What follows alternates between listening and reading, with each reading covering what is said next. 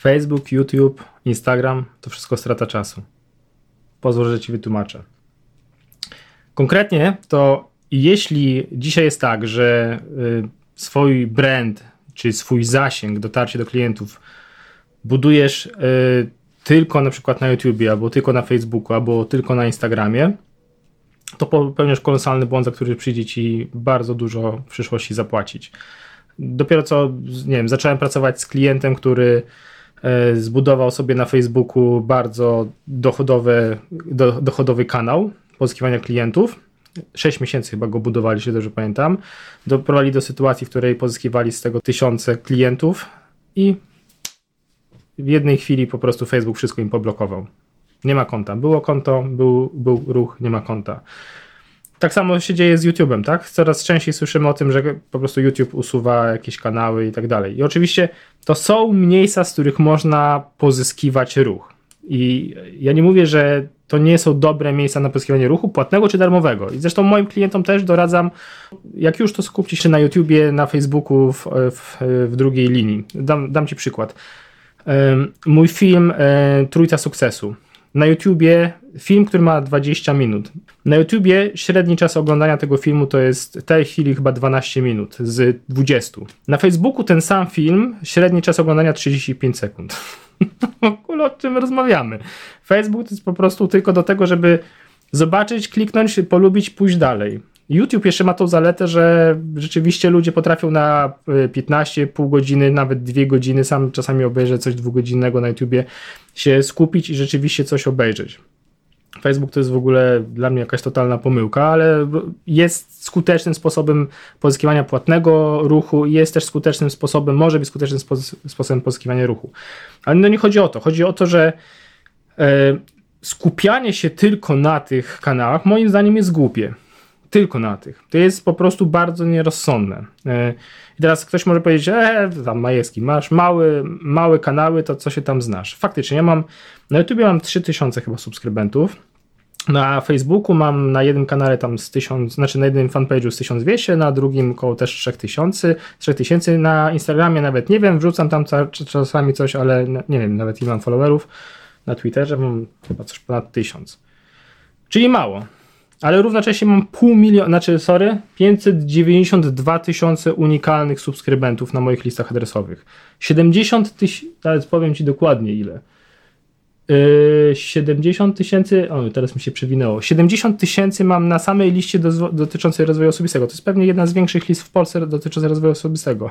Mój problem nie jest to, że ja nie mam do kogo dotrzeć, tylko nie mam kontentu, żeby tym wszystkim ludziom wysłać. Udało mi się szybciej budować listy niż po prostu zapełniać je treścią.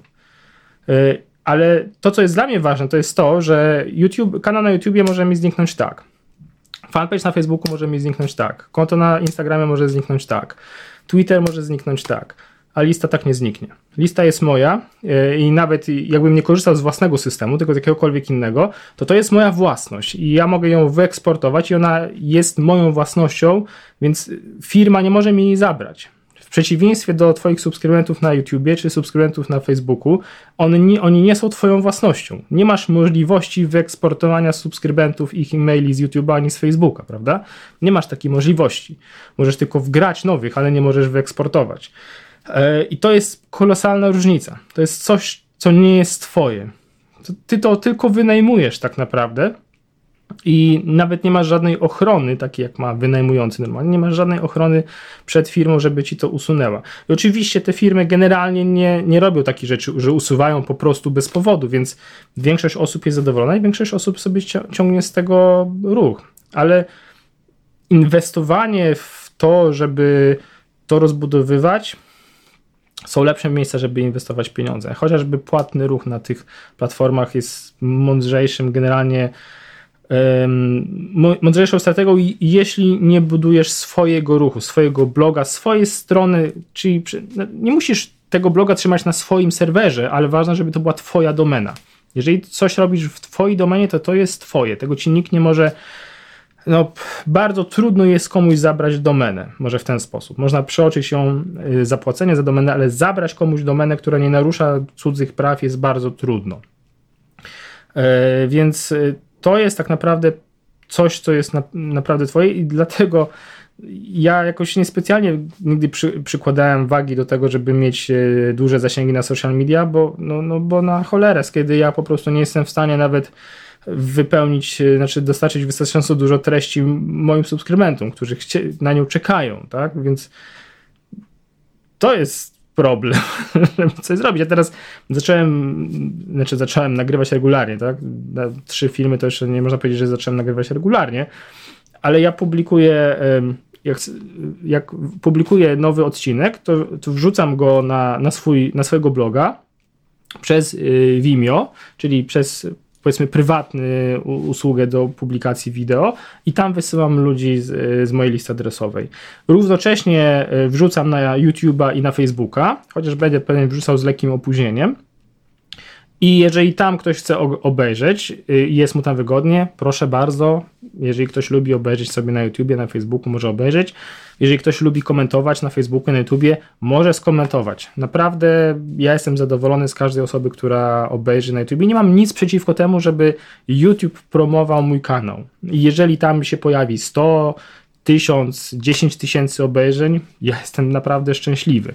Ale żeby inwestować w budowę kanału na YouTubie organicznego, nie przy okazji, to jest.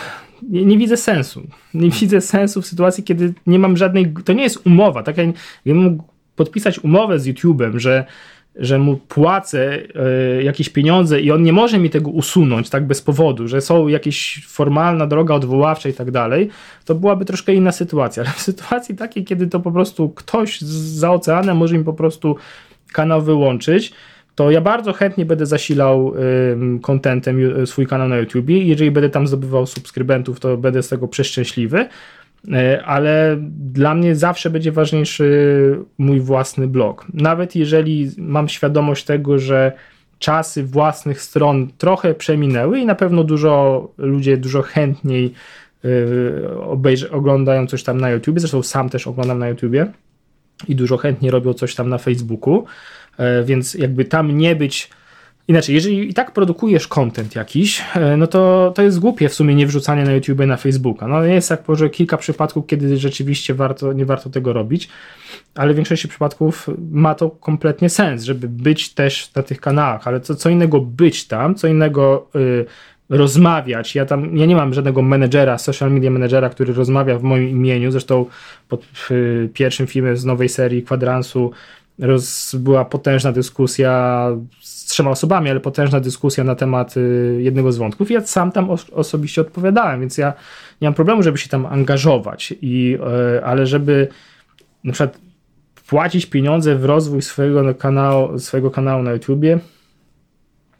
No przy, przy reklamie na Facebooku jest o tyle fajnie, że jak się reklamuje człowiek na Facebooku, to fanpage się promuje przy okazji i tam sobie rosną E, ci, subs, e, ci e, fani i to jest ok, tak? To, to, to jest w sumie fajna rzecz, ale przy ja mm, promuję się na YouTubie w bardzo specyficznym czasie, do bardzo specyficznej, to nie jakiejś dziwnej, ale specyficznej grupy, i z tego nie ma przyrostu subskrybentów, ale mi to zupełnie nie przeszkadza, tak? bo mam przyrosty obejrzeń filmów, na których mi zależy, filmów, które generują mi klientów, ja nie muszę mieć na tym filmie setek tysięcy odsłon, bo ja po 50 odsłonach potrafię, y, potrafi się do mnie odezwać klient, który wydał mnie kilka tysięcy złotych, więc ja nie potrzebuję setek tysięcy odsłon.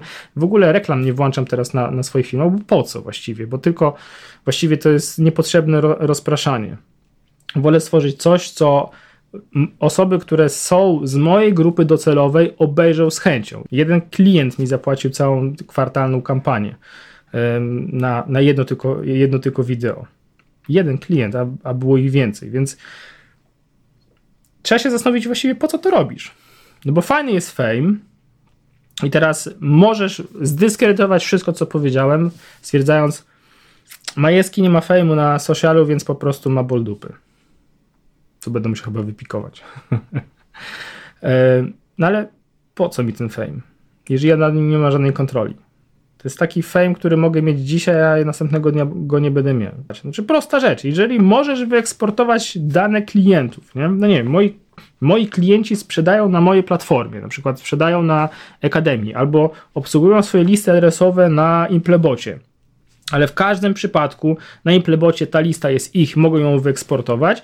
Tak samo na Akademii y, mogą wyeksportować sobie listę klientów. To nie są jakby ich użytkownicy, ale to są ich klienci, którzy im zapłacili i im y, wyrazili zgodę na przetwarzanie ich danych.